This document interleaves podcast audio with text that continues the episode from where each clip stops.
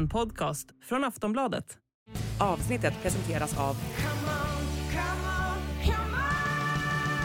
Stödlinjen.se, åldersgräns 18 år.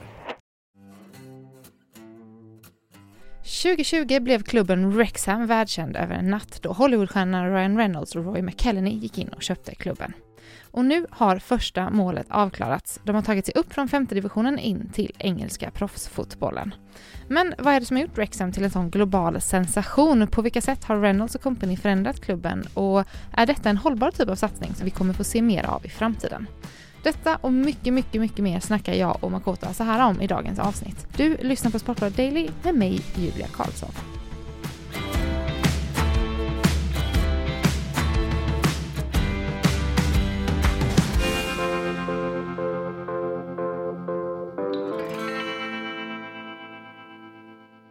Makota Sara, vi ska prata lite om Rexham idag, tänkte mm. jag. Vad, vi kan väl börja med, de har alltså tagit steget upp nu till League 2 då. Hur stort är det här för den klubben? Enormt stort får man ändå säga med tanke på det som, om man bara tittar på deras historia, hur de ändå en gång i tiden var en klubb som spelade i League 1, League 2 och så vidare. Hade otroliga ekonomiska problem, föll bort och det, vi pratar ja, 15 år sedan som de var uppe i det som då är det engelska ligasystemet. Vi ska komma ihåg att femte divisionen i England är ju det som är utanför. League 2 är den lägsta av då de engelska, alltså football League i England. Och att vara en del av det är en väldigt viktig sak ur ekonomiska och alla möjliga perspektiv. Så det är ju jättestort givetvis att Rexham är tillbaka där. Mm.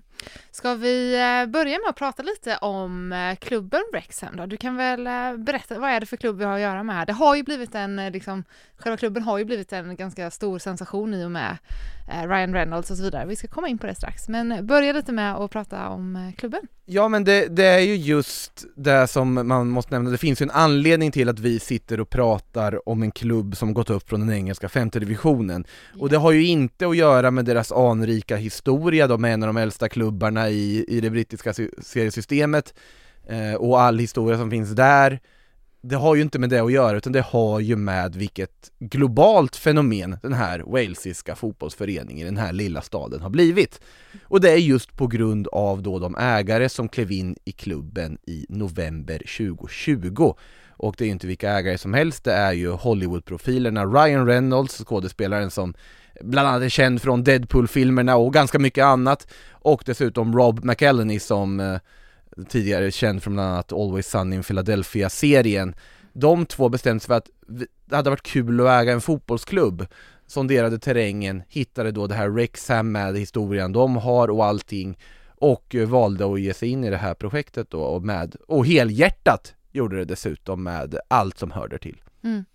Vad, um Ja men vi kan väl prata om det själva övertagandet, det skedde ju också, ehm, det kom ju en vad heter det, dokumentär på Disney plus och det är ju massa kring det här. Vad, men vad har då hänt sen liksom Reynolds och Rob McKellen gick in som ägare? Alltså vad, vilka, vilka förändringar har de gjort som har lett till att det blivit en sån global sensation? Det, det, är ju, de hade ju en tydlig plan och det fanns ju såklart en viss eh, PR-tanke här också. De tyckte det skulle vara kul att äga en fotbollsklubb, de ville ge sig ut på helt outforskade territorium och i det ingick givetvis den här serien som var visat på Disney Plus, då ingick också allt möjligt på sidan om. De var ju direkt ute och eh, blev stora på TikTok och sociala medier. De har jättestora sponsorer och så vidare som är i ryggen på dem också. Men deras mål var ju att se vad det kan leda till, att de ville ge sig ut på det här outforskade territoriet och på något sätt hjälpa den här klassiska klubben att återfå sin forna glans. Och alltså rent krast det som har hänt i klubben, förutom givetvis att de har accepterats och eh, blivit omfamnade av hela, hela området och hela staden och orten eh, på alla sätt och vis och är otroligt omtyckta som ägare för det samhällsansvaret de också har tagit, så är det ju kort och gott, de har investerat väldigt mycket pengar mm. och, och gett den här klubben väldigt mycket PR och väldigt mycket uppmärksamhet. Och det är ju så att om man tittar på spelarna som de har lyckats ta in till den här truppen, de, de bytte ju mer eller mindre ut halva laget när de kom in. Mm. Och det är ju med pengar som vanligtvis en klubb i National League inte har. Det är spelare som vanligtvis en klubb i National League inte kan värva, det är från en annan hylla som de gick ut och handlade. Givetvis, det finns ganska många olika liksom, nivåer av det brittiska seriesystemet där men till exempel då den stora stjärnan i laget, Paul Mullin, anfallaren som har ja, öst in mål för laget både under första säsongen som slutade med då en playoff-förlust, att de inte gick upp första säsongen och sen då den senaste du när de faktiskt säkrade den här uppflyttningen med rekordmånga poäng och total överlägsenhet i ligan. Det var ju en spelare som hade öst in mål i League 2 säsongen innan i Cambridge. En spelare som de absolut aldrig någonsin skulle kunna röra egentligen, om det inte vore för att de är något annat än bara en vanlig fotbollsklubb i det här läget. De är en chans för en spelare att nå, ja, globalt kändisskap egentligen på att spela i den här klubben. Du får vara med i den här Disney-serien, du får fans över hela världen och ja, de kan betala pengar som ingen annan klubb i närheten kan göra. För det här var en spelare som skulle kunna gått upp ett hack i seriesystemet. Han hoppar ner ett steg i seriesystemet för att spela i Rexham och, och få betalt som och det kan man ju förstå att såklart att han, han hoppar på där med tanke på pengarna han får och att han han säkrar det och har ju varit jätteviktig såklart. Så det är ju enkelt, kort och gott, anledningen till framgången på planen har ju att göra med vad de har investerat i spelartruppen att göra. Gud, jag har så mycket frågor kring det här, för det är så, det är ett sånt spännande fenomen på något sätt liksom. Mm. Vad, men alltså så här, det finns ingen, eh, vad säger man, det finns liksom ingen, inga farhågor eller någonting att det, att det blir liksom bara ett stort PR-jippo av alltihopa liksom? Det är väl det som, alltså man, om man har sett eh, dokumentärserien där som, som är såklart att den lyfter ägarna och så vidare i ganska positiv dager, det är ju alla typer av sådana här serier. Men såklart att det fanns en skepticism hos lokalinvånare från början att det här bara var ett stort PR-trick. Mm. Sen har de ju visat med sitt engagemang under den här tiden att nej, de bryr sig verkligen om det här laget. De bryr sig verkligen om den här orten, de bryr sig om supportrarna runt omkring. Och det talar ju för att det här inte bara är ett PR-trick som de kommer kasta så fort de kan. Mm. De har ju pratat om det själva, man såg det var inte några påhittade tårar på, i VIP-läktaren där när de säkrade uppflyttningen, det är jag helt övertygad om. Och man har också sett att de verkligen följer fotboll. Jag vet, eh, hade förmånen att prata med Ryan Reynolds i samband med en intervju här eh, innan då det här framgångarna som har kommit här i samband med då lanseringen av den här tv-serien. Och, och, då sa han ju att jag tittar ju på fotboll idag. Han var ju totalt ointresserad av fotboll innan det här var något helt nytt. Men att han idag kan sitta och, ja, genuint intresserad av sporten. Mm. Uh, Rob McElhenney hade väl lite mer, var lite mer liksom aktiv och lite mer hands-on i approachen var ju känslan jag har fått i alla fall tidigare. När man tydligt såg honom sitta där på nätterna i, i USA och titta på matcherna med sin son. Han har ett stort sportintresse med sin Philadelphia-koppling om det så är amerikansk fotboll eller andra sporter i den staden. Och, för, och de har ju på något sätt under den här resan, från vad de har själva uttryckt intervjuer och så vidare, alltså förstått storheten i det här och förstått att det här är så mycket mer än bara att pumpa in pengar i ett fotbollslag, att det måste finnas ett engagemang också. Och det engagemanget syns ju på att de, de är på plats ofta. De, de är engagerade på alla sätt och involverar hela, hela vad heter, orten i det också. Så det talar ju för att det här inte bara är någonting som de kommer att eh, tröttna på och lämna. Mm. Eh, är väl känslan i alla fall. Sen såklart att det tar ju mycket tid för dem också, men jag tror att känslan man får ut, utifrån är att de tycker det här är väldigt, väldigt roligt också. Ryan and Rob, how would you sum up that experience tonight? I, I don't, I'm not sure I can actually process what happened uh, tonight. I'm, I'm still a little speechless. One thing that's running through my head over and over again is people said at the beginning, why Wrexham? Why Wrexham? This is exactly why Wrexham. Happening right now is why. You've put so much into this project. How does it how does it feel when it finally feels like it's paying off? Well, I think we can hear how it feels to the town, and that's what's most important to us. I think this is a moment of catharsis for them and celebration, and for us to be welcomed into their community and to be welcomed into this experience has been the honor of my life. Hur ser det liksom omvärlden eller resten av sportvärlden på Wrexham som klubb? Finns det, någon, eh, finns det några åsikter därifrån? Alltså det är ju, de är väl egentligen det perfekta exemplet på en trend vi mer och mer börjat se att det finns andra sätt idag att få supportrar och andra sätt att väcka uppmärksamhet för en fotbollsklubb. Vet inte, de som lyssnar på det här kanske har sett Netflix-serien Sunderland till I Die Ehm, om inte gjort det så kan jag varmt rekommendera att se de säsongerna som har kommit.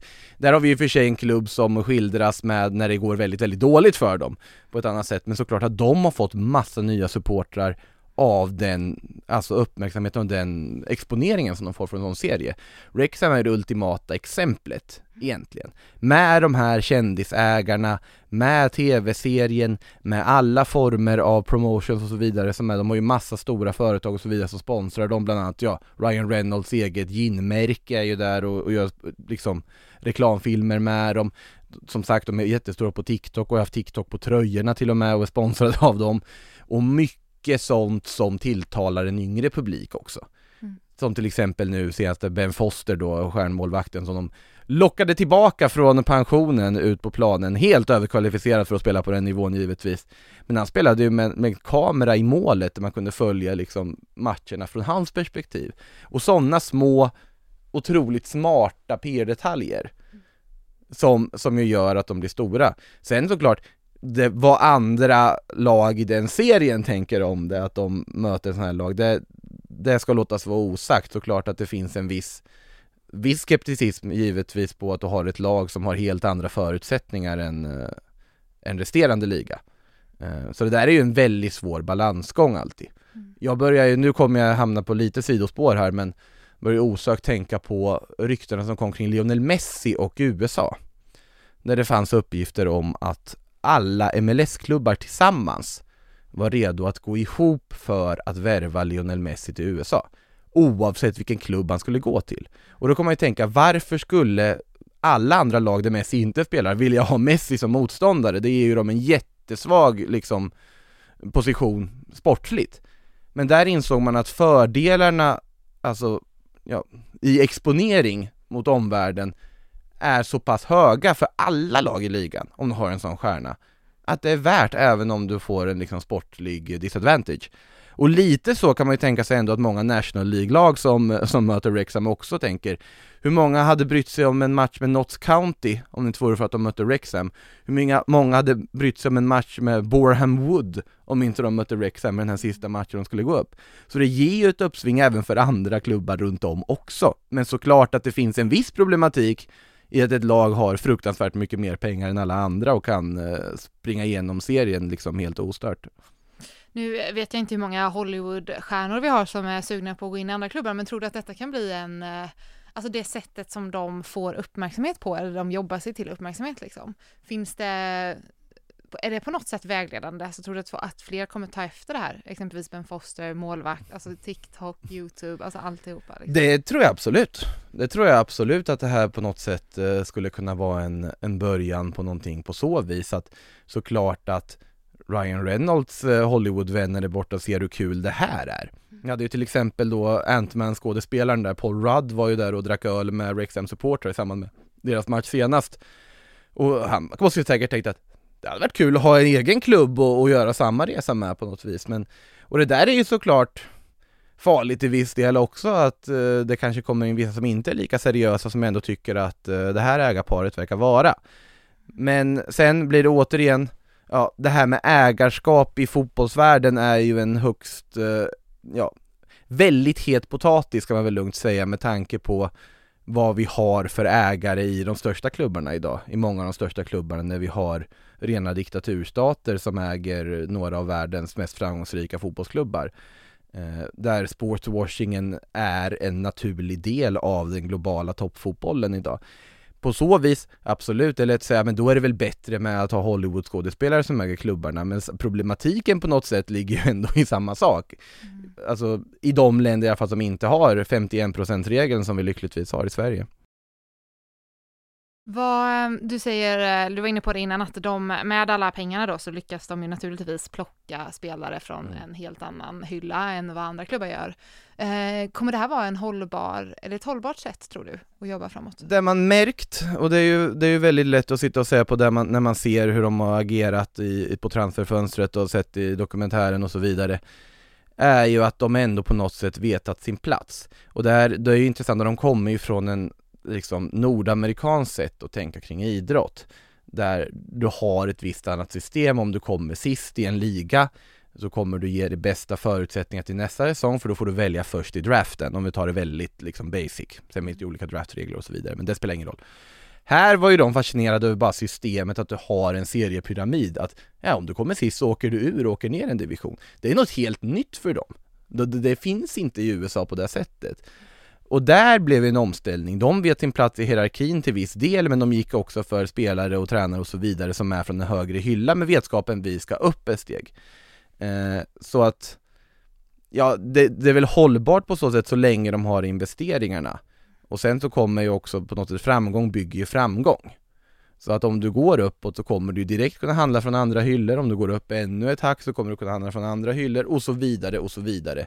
Och sen till slut så kommer, behöver de bygga om, eh, vad heter det, Racecourse Ground där också som, eh, som, som de i och för sig har hjälpt till att fixa till och så vidare också ska sägas. Men eh, nej, jag tror ändå att framgång bygger framgång på så vis och det är precis som med alla andra mångmiljardärer som investerar i fotbollsklubbar att såklart det finns en gräns någonstans också och för dem absolut, de är stenrika Hollywood-skådespelare men de kommer ju inte kunna konkurrera med oljestater och så vidare om vi nu skulle leka med tanken att de går så pass högt och börjar slåss på den nivån. Mm. Så såklart att där finns det väl stopp också kanske. Mm. Vad, um, vad kommer vi få se i Wrexham framöver då? Jag hörde, eller jag läste att det var en liten flört med Gareth Bale på gång. ja men det här är ju precis i deras uh, allé så att säga att ändå synas på det här sättet, de får rubriker och så vidare. Ben Foster fanns det en koppling på att han hade en lånesession i Wrexham 2005 eh, kan, han har ju varit en landslagsmålvakt och så vidare men fortfarande också en tv-profil som han har blivit senare också så det fanns ändå någon form av PR-mässig liksom, möjlighet att göra det och det var dessutom på kort tid med tanke på att de hade en målvaktskris med båda målvakterna skadade och det var ju det som födde idén till Ben Foster där då tränaren hade ringt honom mer eller mindre och sagt kan du komma in och rädda oss här i slutet? Och det gjorde han ju bevisligen med straffräddningen mot Notts County och alltihopa. Men att jag har väldigt svårt att se att Gareth Bale ska gå in och skriva på ett ett eller två års kontrakt med Rexham, det ser jag inte. Ja, det skulle ju vara den walesiska kopplingen då, möjligtvis. I och med att om det är något vi vet om Gareth Bale, så är det ju att han håller Wales först, sen golf, sen den där spanska klubben han spelade i på, på den tiden, eh, när han var aktiv. Eh, så att det är väl inte helt otänkbart på så vis, för det där är ju också en nivå som man kanske, men sen också där, League 2-nivån kräver ändå att du är ganska dedikerad och, och, vet vad du håller på med, det är ingenting du bara kan göra med vänsterhanden. Eh, Gareth Bale är ju högst aktiv med sina golfprojekt och annat nu också. Eh, sen såklart att de kommer prata och det kommer finnas någon form av flört fram och tillbaka där och men inte otänkbart att se honom lånas in någon match eller något någon gång som ett PR-jippo.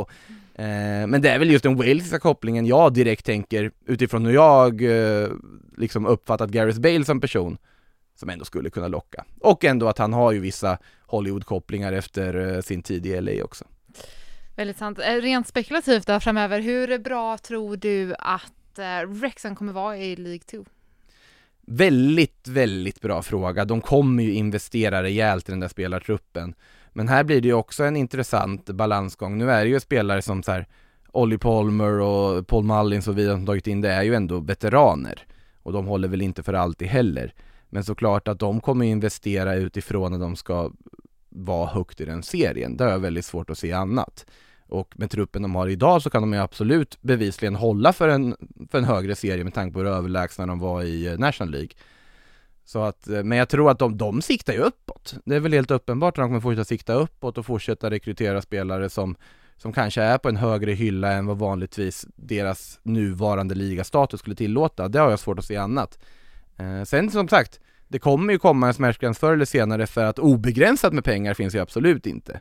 Och fortfarande pratar vi om i fotbollssammanhang mindre investeringar. När de värvar Ollie Palmer från uh, Wimbledon till exempel så betalar de väl, ja vad var det, ungefär 3 miljoner kronor eller något sånt, 3,5 miljoner kronor eller något i den stilen, vilket var klubbrekord. Mm. Och då pratar vi ju ganska mycket mindre pengar än vad de absolut bästa tjänar. 3,5 miljoner kronor så är vi väl nere på Erling Braut Haalands veckolön, om ens det räcker. Så att någonstans finns ju en gräns också.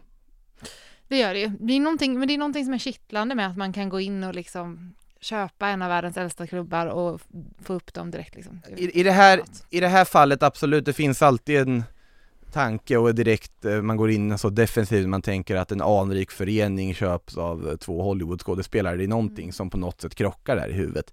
Men i det här fallet utifrån det man har uppfattat och också väldigt viktigt utifrån hur orten, supportrarna och de som har varit Rexham-supportrar hela sina liv, hur de har tagit emot det, det tycker jag är en viktig aspekt i det och där märker man att det är två seriösa ägare som faktiskt brinner för den här orten och väckt, alltså fått känslor för det här laget och staden. Eh, och det har, den frågan har ju sagt många gånger och Ryan Reynolds har ju pratat om det själv också, why Rexham? av alla lag? Ja, därför sa han ju efter då framgången. Och han vet ju precis vad han ska säga givetvis. Men eh, det säger ju en del också att de har ju fattat tycke för det här laget och blivit alltså, ja, die hard supportrar till, till laget och där tycker jag väl ändå är, är något väldigt positivt att en sån anrik förening via det här sättet då ändå får nytt liv. Ja, vi får se vad som händer med Wrexham framöver. Det ska bli spännande att följa. Tack till dig Makoto för att du ville vara med i dagens Sportbladet Daily. Tack så mycket. Du har lyssnat på en podcast från Aftonbladet. Ansvarig utgivare är Lena K Samuelsson.